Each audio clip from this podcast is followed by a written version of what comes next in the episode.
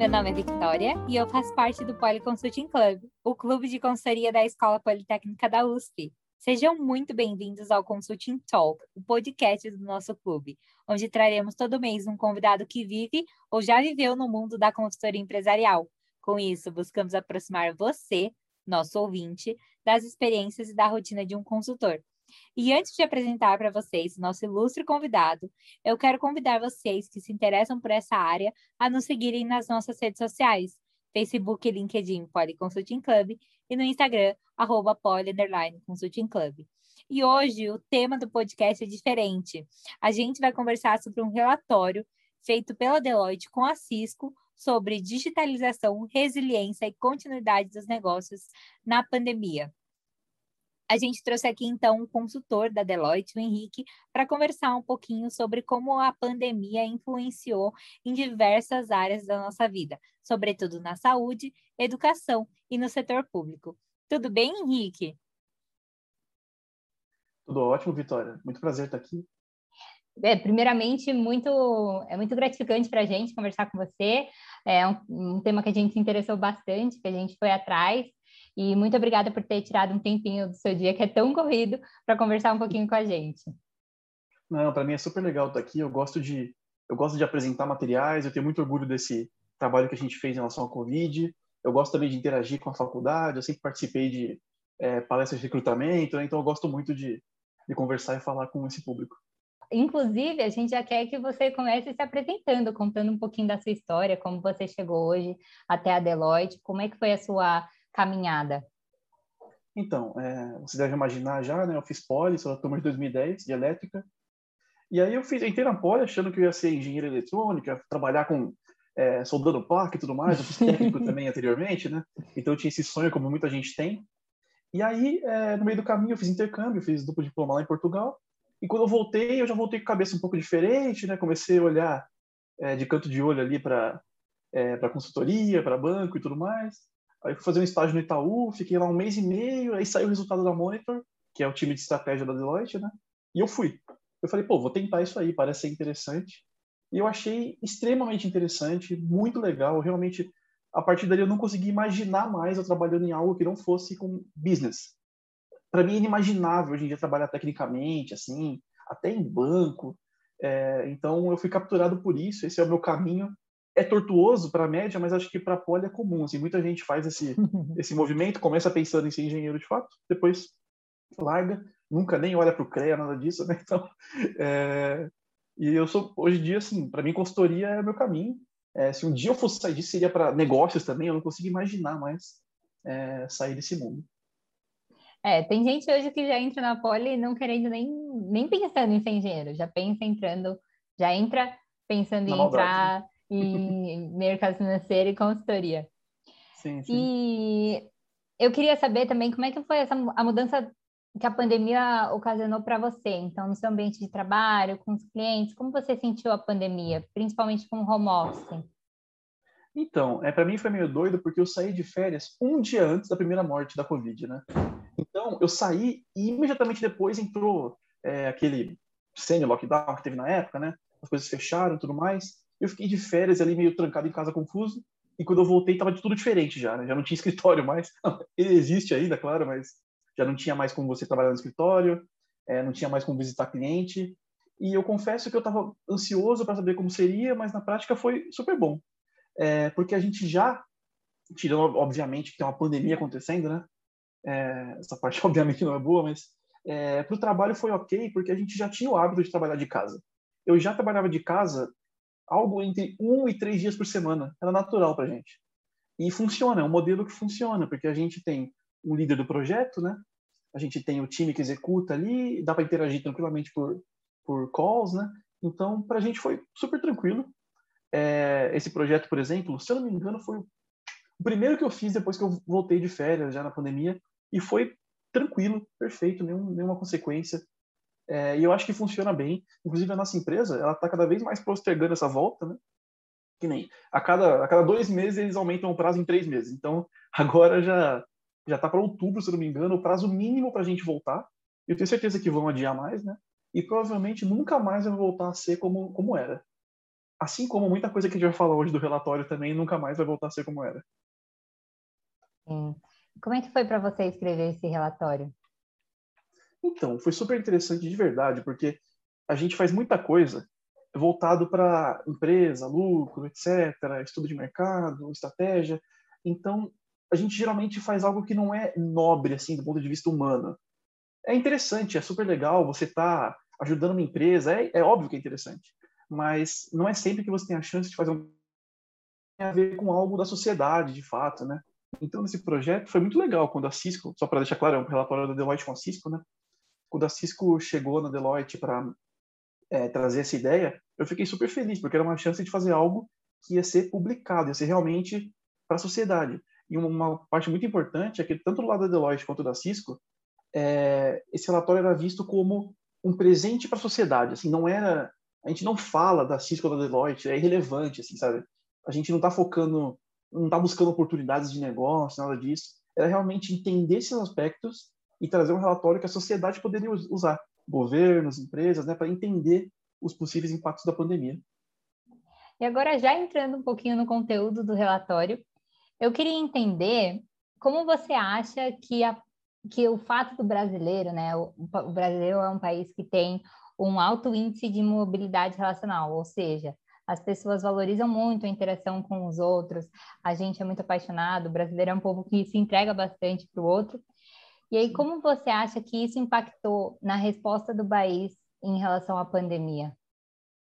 Então, isso impacta muito, né? E na época que a gente fez o relatório, que foi mais ou menos maio, junho, julho do ano passado, a gente imaginava isso e agora a gente está vendo a consequência disso, né? Que é essa questão de mobilidade relacional está muito vinculada à sensação de independência que a população tem, né? Então, é mais ou menos algo de coletivo versus individual. E é muito da sociedade ocidental como um todo, não só o Brasil. A gente imagina, ah, o Brasil é um país caloroso, a Alemanha, o pessoal é um pouco mais frio. Mas não, esses países do, do é, Ocidente europeu, dos Estados Unidos também, também são países com esse índice alto, né?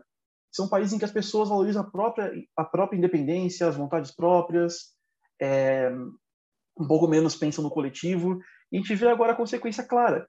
É, em um país como o Brasil, esses países todos, é mais difícil você mobilizar o país todo em uma direção, né? E os países asiáticos, que são mais fechados, têm mobilidade relacional menor, é muito mais fácil você conseguir mobilizar todo mundo, todo mundo se trancar em casa em um momento, todo mundo é, dividir o horário que vai usar o metrô, etc.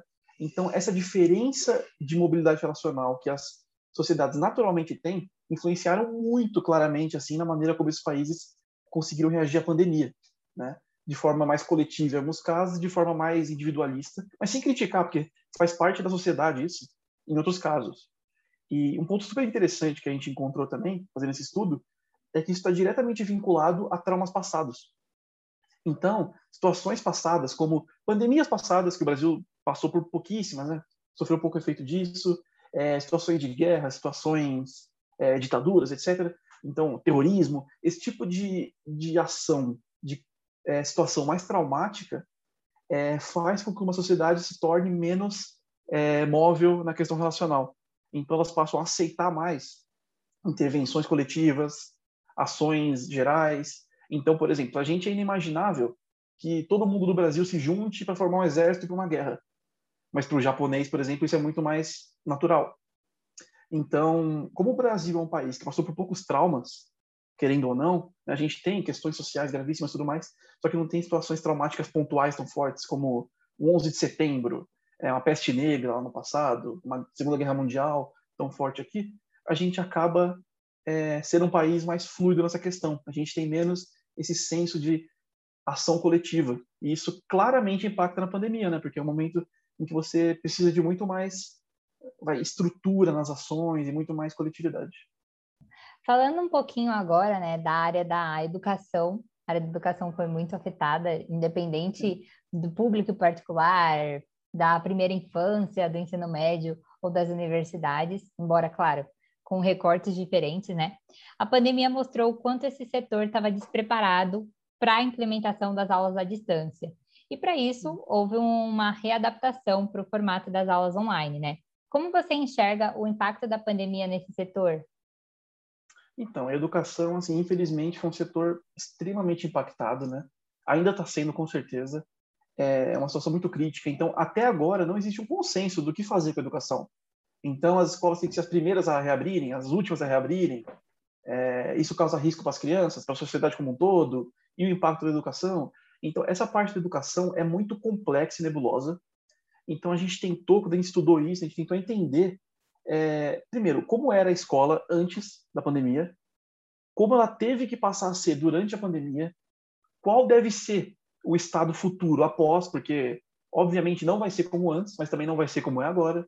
É, e também tentar entender qual é o estado perfeito, ideal da pandemia, desculpa, da educação, claro, né? Então, é super, super complexo, mas sim, a educação foi amplamente impactada porque eram setores que já eram mais carentes em vários aspectos. E a gente sabe, né? É óbvio que o Brasil tem problemas de infraestrutura, de internet, é, de as pessoas não terem acesso a equipamentos, né? Um celular, um tablet. Inclusive, no fim do ano, depois de fazer esse projeto, eu me juntei com familiares e tudo mais para doar tablets para para é, crianças assim de baixa renda, porque eu vi nesse projeto e trouxe para minha família amigos também o quanto isso impactava demais. É um problema muito grave isso. E, e tem outras questões também, professores que não estão preparados. E, obviamente, não é culpa do professor, não é passar a culpa para eles. Mas eles nunca tiveram essa necessidade, nunca tiveram esse apoio, não têm acesso a materiais também, né? A estrutura tecnológica necessária. Então, eram tantos elementos da cadeia ali que quebravam isso. É, infraestrutura nas casas dos alunos, infraestrutura da escola, preparo dos professores, é, a educação que já não era um primor, obviamente, né, é, na, na, qualidade ali, os pais também que têm um baixo preparo para conseguir auxiliar esse aluno que está em casa, é, também como foi feito de maneira muito uh, de maneira muito rápida e urgente, né, acabou que as soluções utilizadas não eram ideais. Então, atualmente existem soluções educacionais próprias, permitem que você tenha uma videoaula, que ela fique gravada, que você utilize, é, coloque provas, coloque testes lá, mais ou menos como o Moodle do meu tempo, talvez seja Moodle ainda, não sei, na Poli, mas existem essas soluções, né? Mas é fato que nas escolas normais não teve tempo de fazer isso, não tem como, é muito rápido, ainda mais setor público, que tem uma inércia muito grande, né? Então, o que era feito era um professor é, conversando por WhatsApp com os alunos, e tem questões é, problemáticas aí, claro, de é, de compliance, né? não sei se chama compliance na educação, mas problemas que podem acontecer nesse tipo de situação, é, é um ambiente que não é feito para isso, os alunos não têm equipamento, então foi uma, uma loucura inevitável, né? porque é o que tinha para aquele momento. E a gente percebeu que a esmagadora maioria dos alunos acabaram ficando sem educação. A gente vê na televisão, ah, os alunos estudando em casa, isso acaba sendo a minoria, né? A maioria nem teve oportunidade, as escolas nem ofereciam opção. E quando ofereciam opção, é, os alunos não tinham equipamento. E quando tinha equipamento, os pais não tinham preparo para ajudar. Então foi extremamente desafiador. É, obviamente é triste ver isso, né? Mas a gente imagina que assim como em todos os outros setores, isso vai ter um impacto positivo no futuro, assim, né? Vai acabar acontecendo de isso trazer lições positivas para o futuro. Falando um pouco agora na diferença, né? Quais são as principais diferenças que você analisa é, do impacto da pandemia entre o ensino básico e o ensino superior? Então, a diferença é gigantesca, né? Porque a gente começou a estudar isso para tentar entender onde poderia haver diferenças e, na prática, são coisas completamente diferentes. Então, primeiro, por exemplo, questões regulatórias e de educação. É, a educação de uma criança é muito mais complexa, envolve a questão social, interação, vários elementos ali que não são só o aprendizado da, do conteúdo em si, né? Então, existe uma regulação muito mais forte, teve que ser flexibilizado durante a pandemia, não se sabe onde vai chegar no futuro, enquanto para os adultos já existia o EAD há muito tempo. Né? Então já é um costume, obviamente os adultos têm mais capacidade ali de, de aprender sozinhos também, dependem menos de interação. Então tem essa diferença. Qual o problema com o ensino superior? O EAD sempre foi visto e também usado de propósito como uma ferramenta de baixo custo. Então, tanto para reduzir o custo da universidade, ela oferecia um curso de AD, que ali ela deixava um curso, aulas gravadas e baixava o custo, também para as pessoas terem mensalidades menores para pagar, né? Então, é, a percepção de qualidade da sociedade como um todo para cursos EAD sempre foi muito baixa. Se considera um, um curso de um nível inferior né, em relação aos presenciais. E, durante a pandemia, acabou que os cursos tiveram que ser todos por EAD. Isso gera um conflito, assim. Tem as pessoas que falam, putz, eu não quero pagar para ter um curso de AD, isso vai valer menos, né? Por outro lado, é, foi um momento em que cursos que antes não tinham por EAD passaram a ter também. Então, é uma oportunidade de você, assim, do sistema todo se adaptar e passar a entender que o EAD pode ser sim uma ferramenta de ensino super válida, com nível super alto, né? É, a gente sabe que, assim, muito dessa questão digital passa pela cultura. Então, tanto professores de ensino básico, diretores de escola, os alunos, os pais, podem ter uma resistência, só que isso é muito mais forte em alguns setores mais tradicionais. E um deles, a gente identificou isso no nosso estudo, é universidades, especialmente as públicas ou as mais tradicionais, tem uma resistência fortíssima, né, dos professores.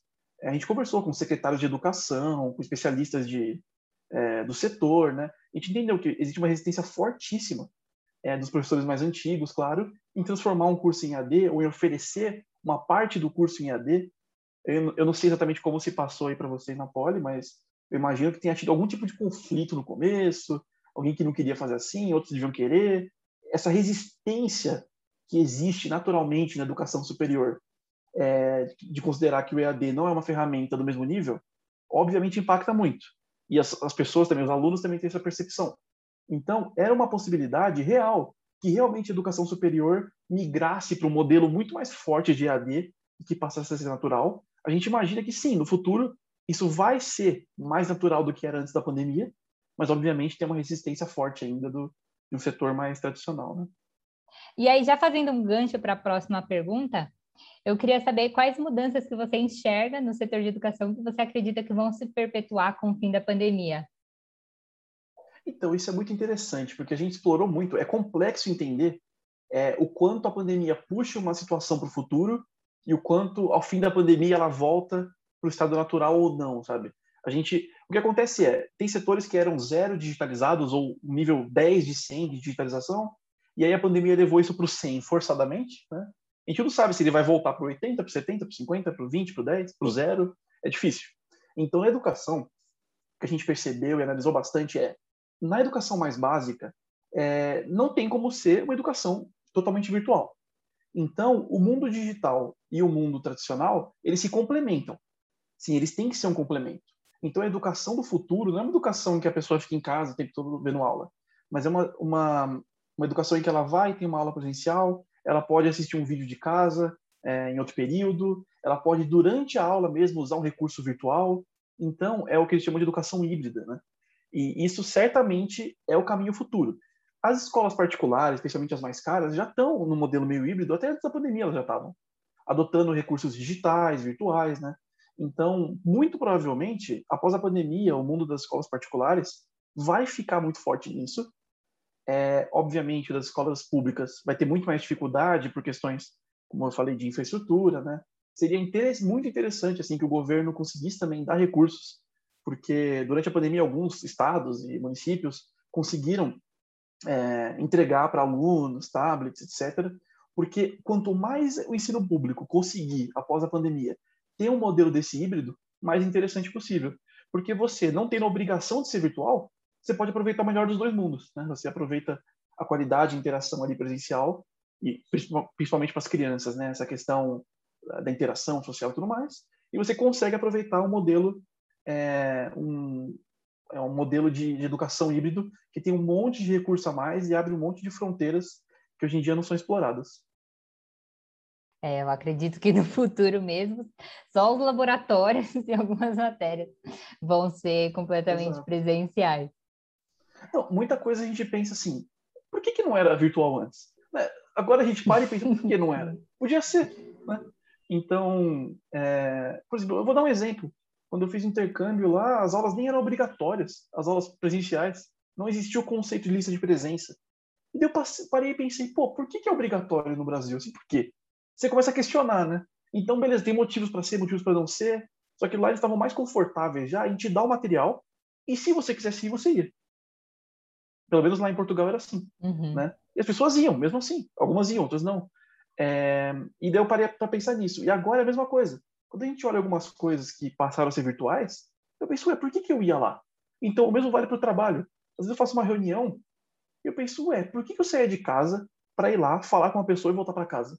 Eu fazia isso às vezes, sabe? Porque eu estava de casa, por exemplo, é, porque sim, porque a gente tinha essa liberdade já, né? e eu tinha uma reunião às três da tarde com minha chefe. Eu pegava, saia de casa, ia para lá e voltava para casa. E é interessante pensar agora, ué, por quê? Né? Então, na educação, acho que também muitas coisas têm que voltar a ser como eram, mas diversas outras, é, talvez fique esse, esse hábito para sempre, basicamente, de, de digitalizar um pouco mais.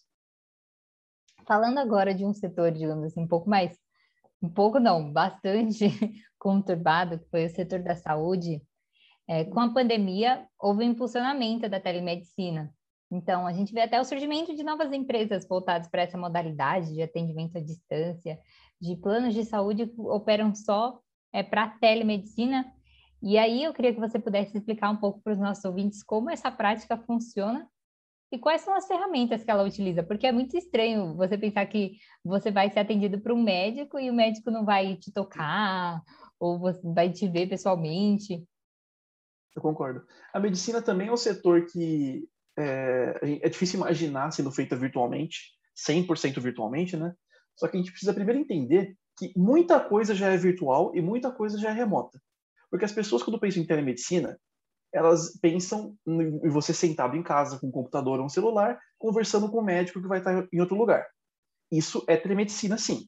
Só que isso é uma parte específica, que é a teleconsulta, que é realmente essa interação e uma consulta virtual. Só que a telemedicina é composta por muito mais elementos ali. Então tem telediagnóstico, que é quando você, por exemplo, faz um exame de casa, ou faz um exame em um local, e aquele exame já vai para o médico, isso já é telemedicina. Quando você faz um exame no laboratório o médico recebe isso, isso tecnicamente é telemedicina. É, também tem uma coisa que já acontece, que chama teleorientação, que é quando um médico de uma região ou de um hospital específico é, busca orientação virtual com outros médicos que têm uma expertise maior. Isso já existe também, é telemedicina. É, existe tele, é, telecirurgia, a gente vê aquelas coisas super tecnológicas, que tem um médico no Japão mexendo em um robô de lá, que opera um robô aqui no Brasil, isso também já existia. É, também existe telemonitoramento, que é quando as pessoas utilizam algum medidor, por exemplo, de pressão ou de glicemia ou o que for, e isso já é enviado para o hospital. Então, a telemedicina já existia. O que passou a ser mais comum e foi impulsionado muito durante a pandemia foi a teleconsulta. E sim, é óbvio que esse ponto é mais crítico, porque as pessoas e os médicos têm essa percepção de que é importante o toque, o contato pessoal, o exame e tudo mais. Só que assim como aconteceu na saúde, nos trabalhos, desculpa, na educação, nos trabalhos, em todos os setores, é, o que parece impossível, a pandemia obrigou a ser virtual, e você percebe que algumas coisas são bem possíveis. Né? Então, essa discussão começou a rolar muito forte agora. Durante a pandemia, houve uma discussão fortíssima. Por quê? É, assim que teve a pandemia, teve orientação que os hospitais focassem, obviamente, na Covid, e por questão de transmissão, que o hospital é um hub ali de, de contaminação, que as pessoas que não tivessem Covid evitassem hospitais. Porque as pessoas continuam tendo problemas. Isso é fato. Então foi é, começou a ser mais e mais comum a telemedicina. Acho que todo mundo que tem convênio, por exemplo, recebeu algum e-mail do convênio oferecendo, entre nesse site, fale com o médico aqui e tudo mais. Então passou a ser praticamente obrigatório a telemedicina. A gente foi atrás de entender o que é possível ou não fazer com teleconsulta. Porque a gente pensou a princípio, putz, eu consigo imaginar uma pessoa resfriada com uma teleconsulta. Eu consigo imaginar, por exemplo, óbvio, um psiquiatra, também é possível com teleconsulta. Agora, e um, por exemplo, um ortopedista? Como que eu vou fazer uma teleconsulta? Eu tenho como quebrar minha perna e falar com ele à distância e tudo mais? A gente foi atrás, a gente viu que é muito mais possível é, utilizar a teleconsulta do que a gente imagina. Então, mesmo ortopedistas, é, obviamente, você quebrar a perna não, não, funciona. Mas, por exemplo, se você é, já tem um problema ali, você manca porque você teve uma cirurgia anterior, você não precisa de fato mostrar. Você pode reportar para ele o problema, explicar, mostrar pela câmera. Então, é possível. É muito mais possível do que a gente imaginava. E a pandemia mostrou isso. Então, não, não colapsou o sistema. As pessoas não estão amputando a perna porque é, elas tinham um problema e, e não conseguiram resolver.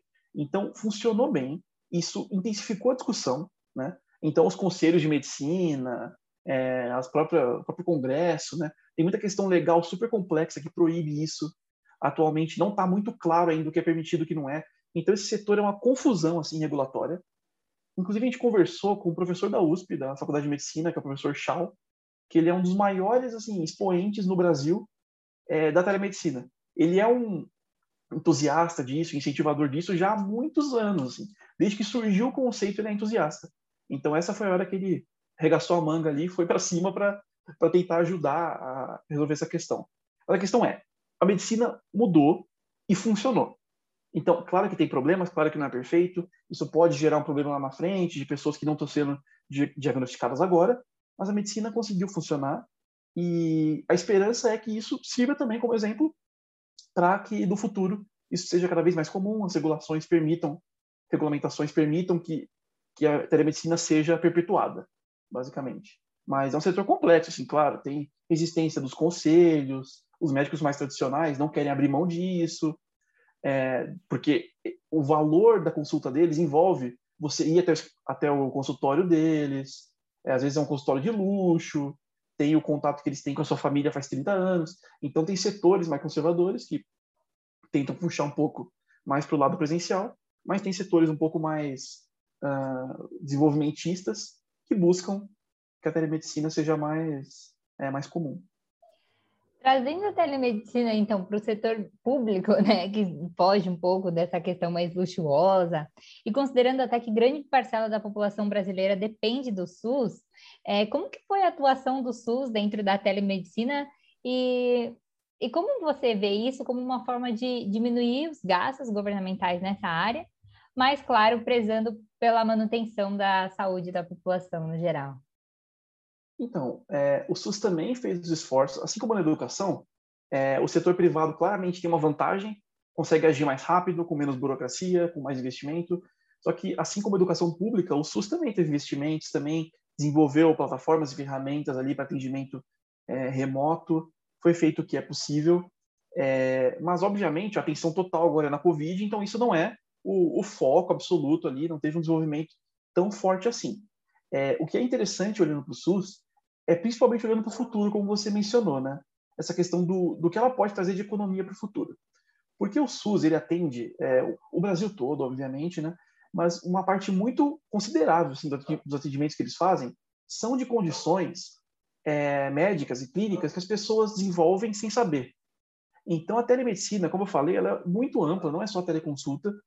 E os tipos de ações de telediagnóstico, telemonitoramento, teleorientação, a pré-medicina, né, basicamente, a pré-consulta que é feita para entender a pessoa, o monitoramento após uma cirurgia, após um tratamento, tudo isso, é, sendo aplicado em larga escala, traz uma economia muito grande. A gente tem exemplos no mundo todo, assim, de países que conseguiram economias reais no sistema público de saúde com esse tipo de ação. Porque você converte uma pessoa, por exemplo, que teria um AVC, você transforma esse custo todo e essa complexidade, uma possível morte, em um custo de você monitorar os sinais vitais dela e entender se ela está bem ou está mal. Então, o SUS, pensando em estrutura pública de saúde, pensando em saúde coletiva de fato, grandes números, muitas pessoas, é, existe um potencial gigantesco para o SUS atuar com isso. E como eu falei, aquele professor Shaw, ele é um dos maiores incentivadores disso, ele vai atrás, ele, ele tenta desenvolver isso porque ele sabe é, que o governo tem muito a ganhar com isso. O governo e a população também. E um outro ponto que o SUS tem muito potencial de, de aproveitar é, é, a questão que eu falei de teleorientação. Quando os médicos entre si né, faziam uma interconsulta, que chama, em que os médicos uh, interagem e trocam experiências. Porque o Brasil é gigantesco, a gente sabe disso, e tem um médico que está aqui no Hospital das Clínicas, que é um expert em situa uma situação super específica, mas tem um hospital que está no interior do Amazonas, em uma região que só é possível acessar por barco, é, que vai ter que atender um paciente que pode ter o mesmo problema que aquele expert trataria. E sem usar esse tipo de ferramenta, ele não vai ter o conhecimento necessário, é, as ferramentas, não vai ter a condição necessária ali para atender aquela pessoa.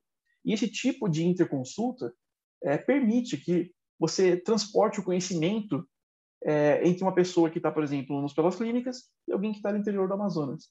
Então tem assim diversas possibilidades é, em que o SUS, a saúde pública como um todo, no Brasil e no mundo, podem se aproveitar muito da, da, da saúde, sabe, da, da telemedicina. E é interessante, como eu falei, né, que se olhe para toda a jornada do paciente.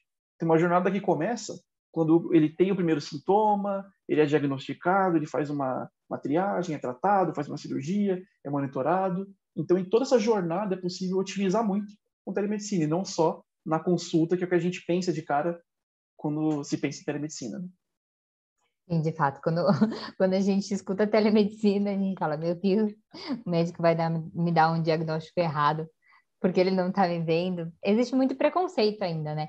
E falando, a gente falou muito aqui sobre pontos positivos, de como isso pode virar uma tendência. Eu queria saber se você vê algum ponto negativo da telemedicina. Obviamente tem pontos negativos que geralmente envolvem o acesso à infraestrutura que as pessoas têm, os pacientes, porque a gente está falando muito aqui do hospital, hospital, médico, mas na outra ponta, obviamente, tem um paciente. Né?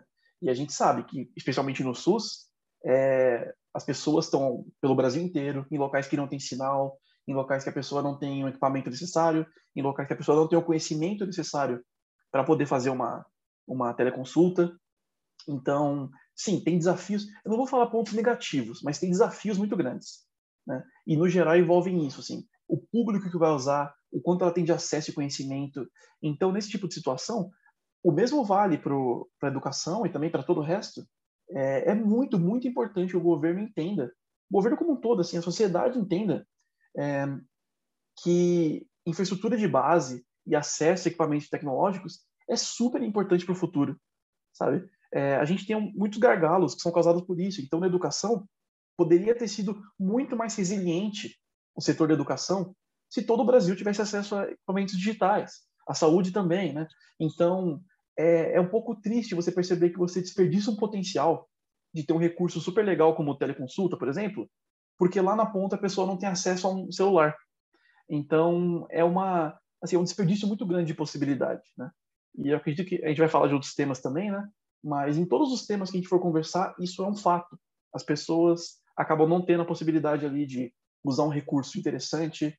É, e nisso aí a pessoa perde, o, o governo perde, o Brasil perde, a sociedade perde, por não conseguir evoluir por essas travas de, é, de tecnologia e também, como a gente falou, de cultura, né, de preconceito.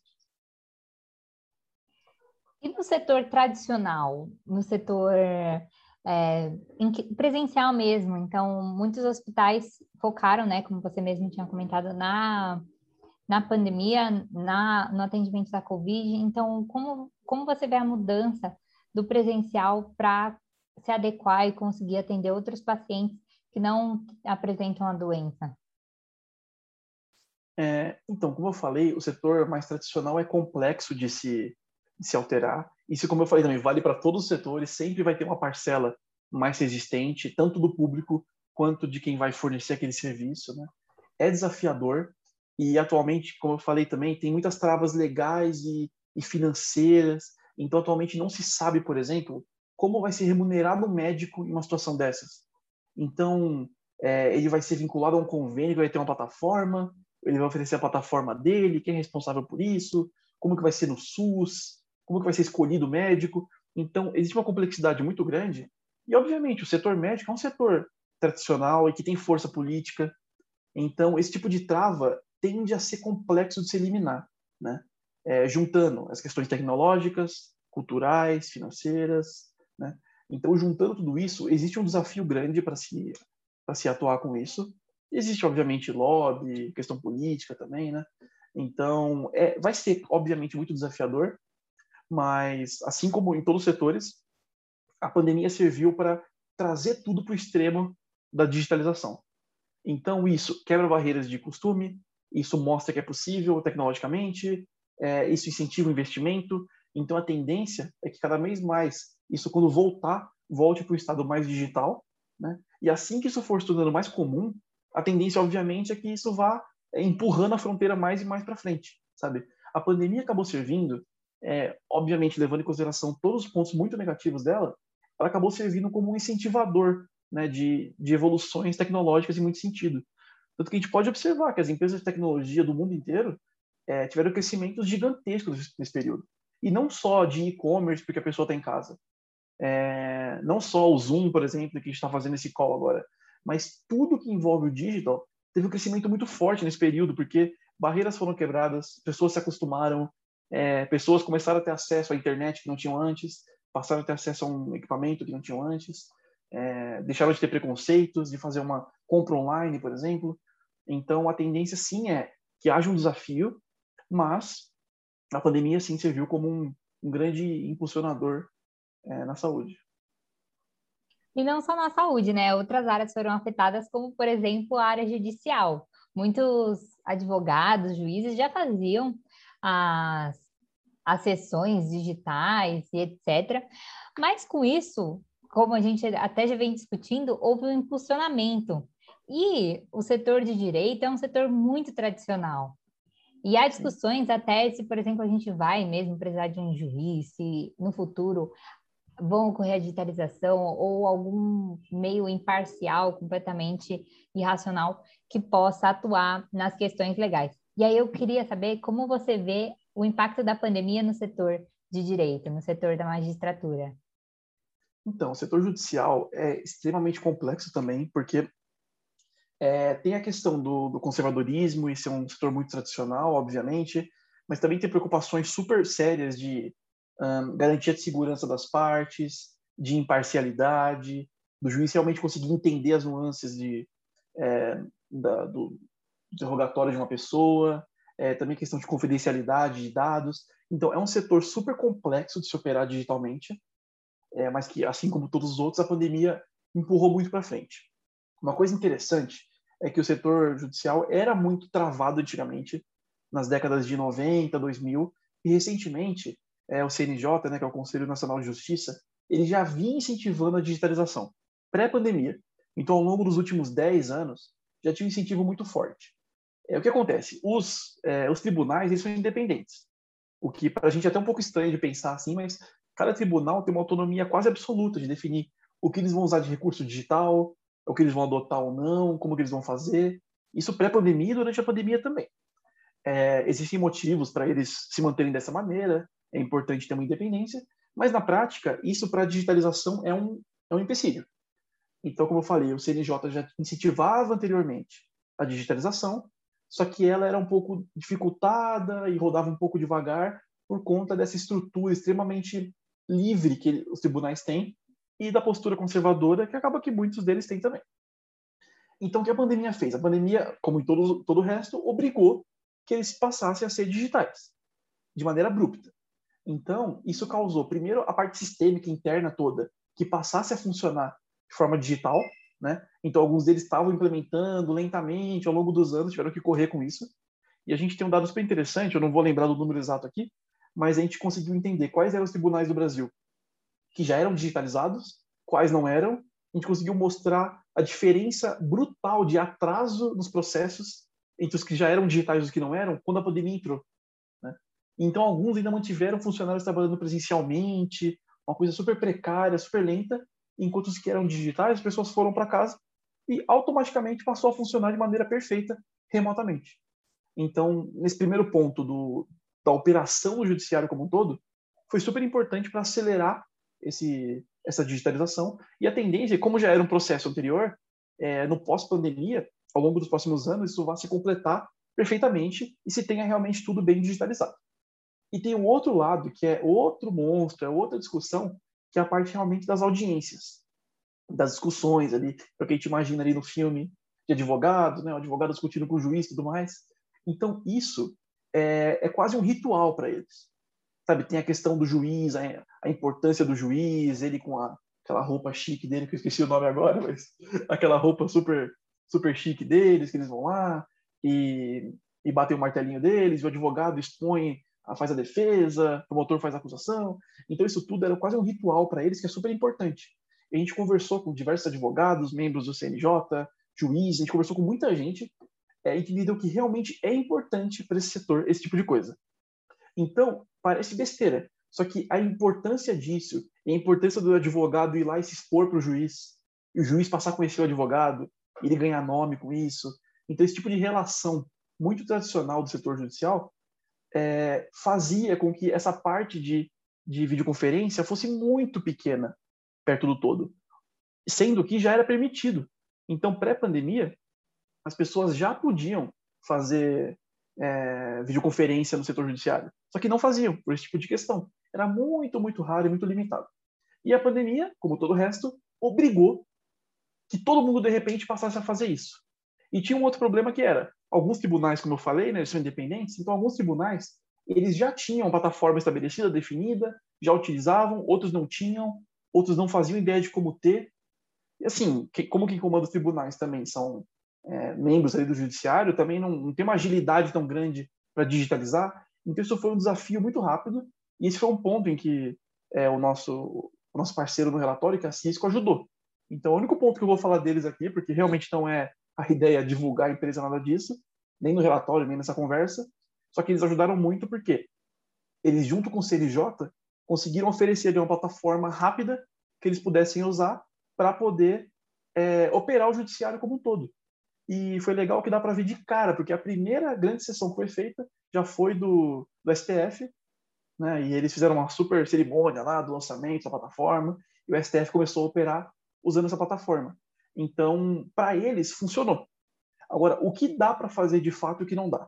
Aí começaram as discussões, né? O que é possível. Assim como na medicina, obviamente, se eu quebrar a perna, eu não consigo fazer uma teleconsulta, na, no judiciário também tem essa questão. Então, tem uma parte toda que não era feita digitalmente, que poderia ser.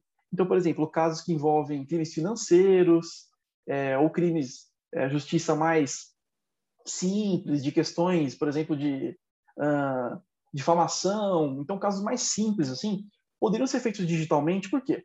As pessoas podem expor os pontos delas, o juiz consegue entender a questão facilmente, né, não exige muita interpretação ali subjetiva, então é, isso já poderia ser feito e passou a ser feito e funcionou bem.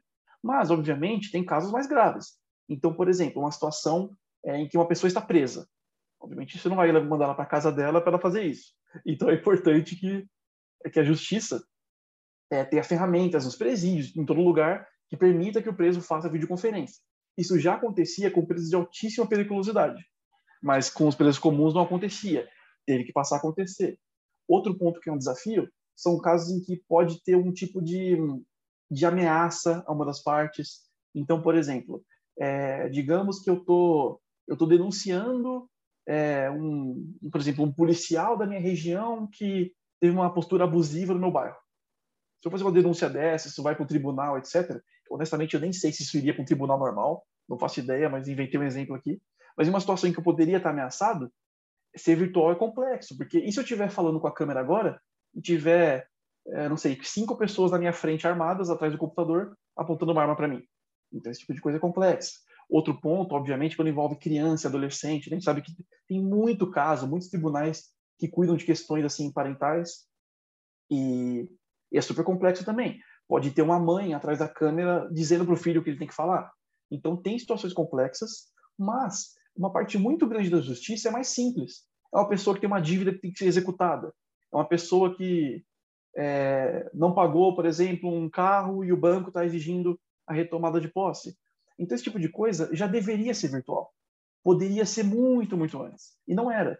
E a tendência é que passe a ser completamente, porque funcionou. E a gente falou com diversas pessoas, inclusive a gente conversou com um cara que escreveu um livro sobre isso, sobre a digitalização e tudo mais. E muita gente está muito empolgada, assim, de que realmente o setor judiciário vai passar a funcionar de forma mais virtual, porque realmente deu certo. Dá para sentir que deu certo. E toda a parte que é mais desafiadora, como eu falei, de casos de violência, casos infantis e tudo mais, também é possível resolver.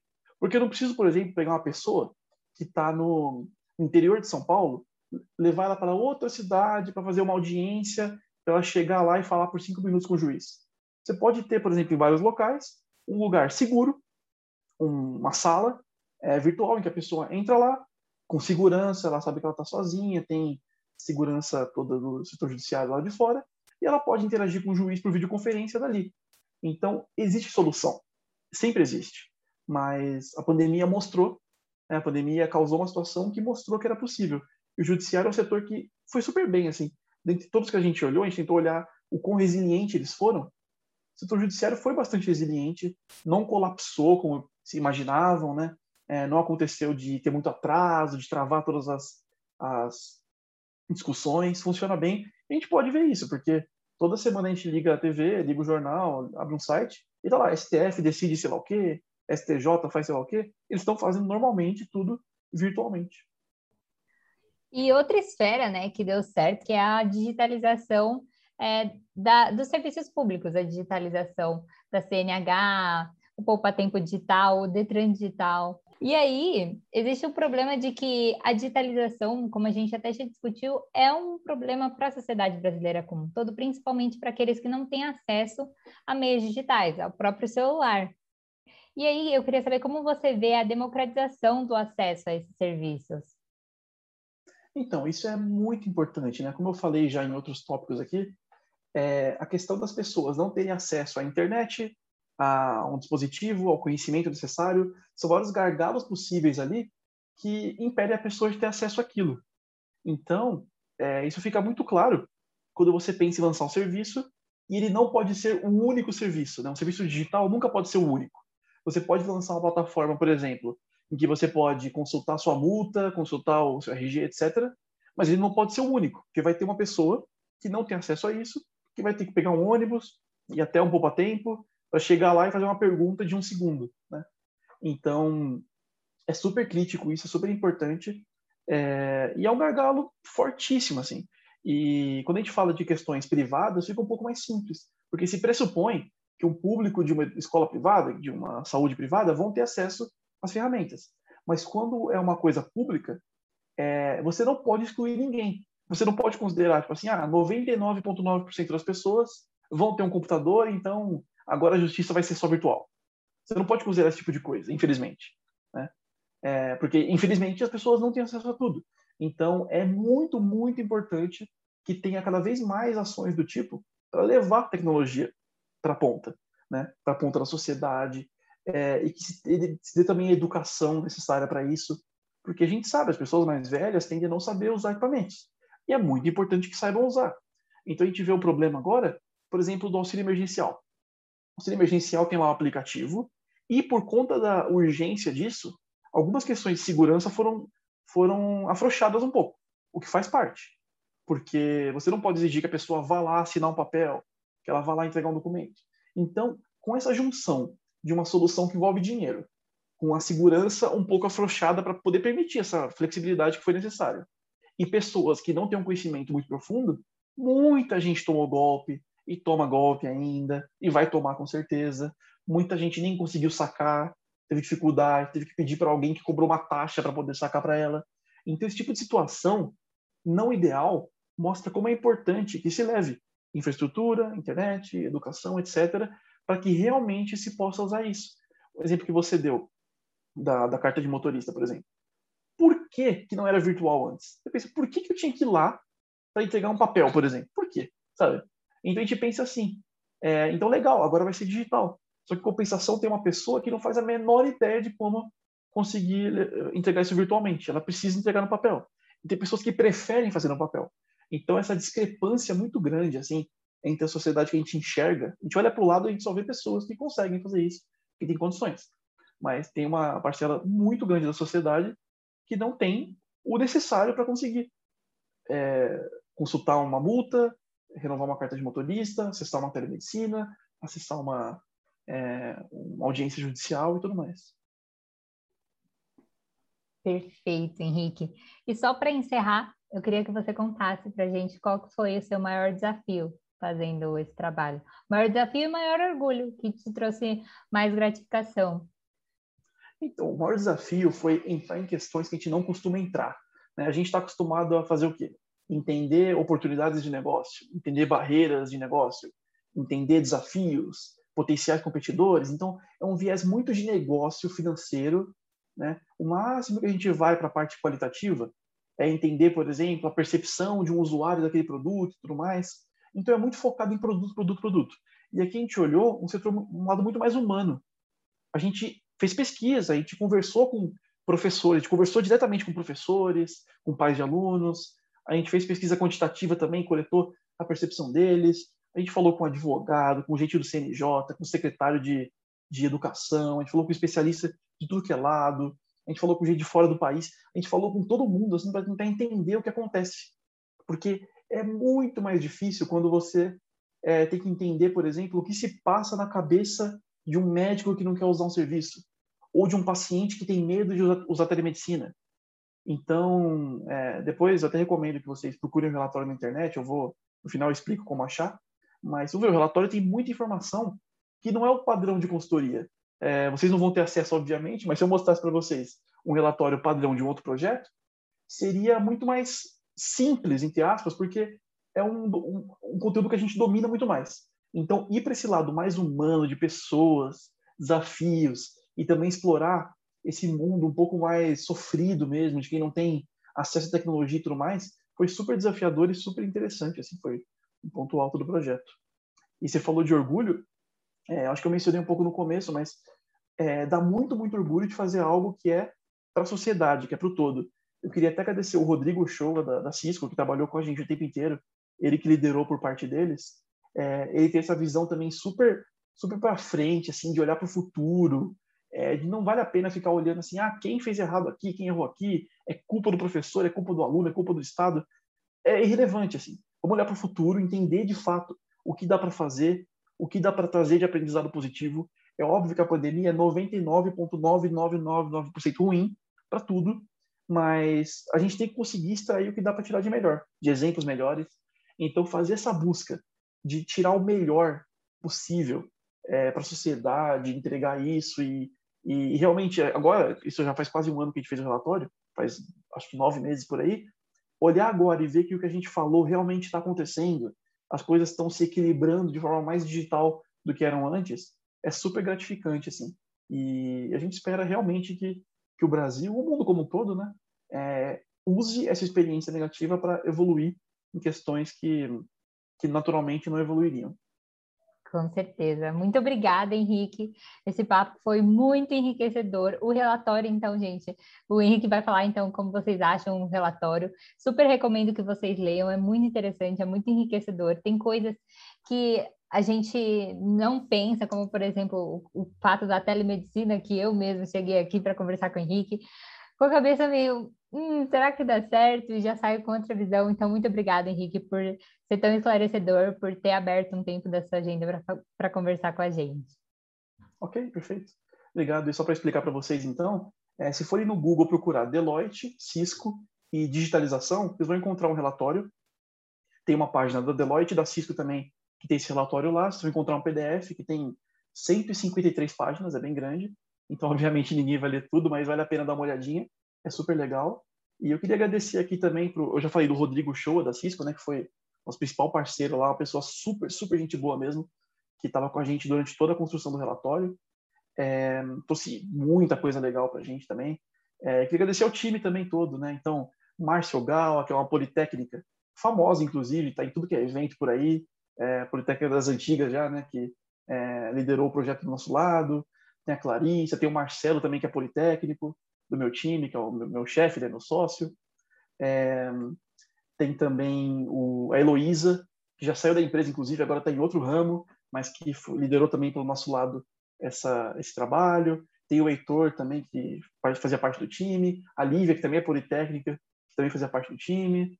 É, tem um outro Henrique também, eu me chamo Henrique, né? Mas tem um outro Henrique que fez parte. Então, obviamente, não fui eu que fiz o relatório, né? Eu, eu liderei a, a, a, execução do trabalho que chegou esse relatório, no dia a dia ali, né? eu fui o gerente do projeto, mas é, o time é gigantesco, obviamente, muita gente do nosso lado, da Cito também, então foi super legal, vocês podem ver que tem muita gente da Poli envolvida aí, né? pelo menos quatro, então, como sempre, né? sempre acontece isso. Bom, gente, esse foi o episódio de hoje. Espero muito que vocês tenham gostado. Lembrando que qualquer coisa é só mandar mensagem para a gente, qualquer dúvida ou sugestão, o clube está sempre aberto para receber vocês e ouvir a opinião de vocês. E a gente se vê no próximo episódio. Um beijo e até mais!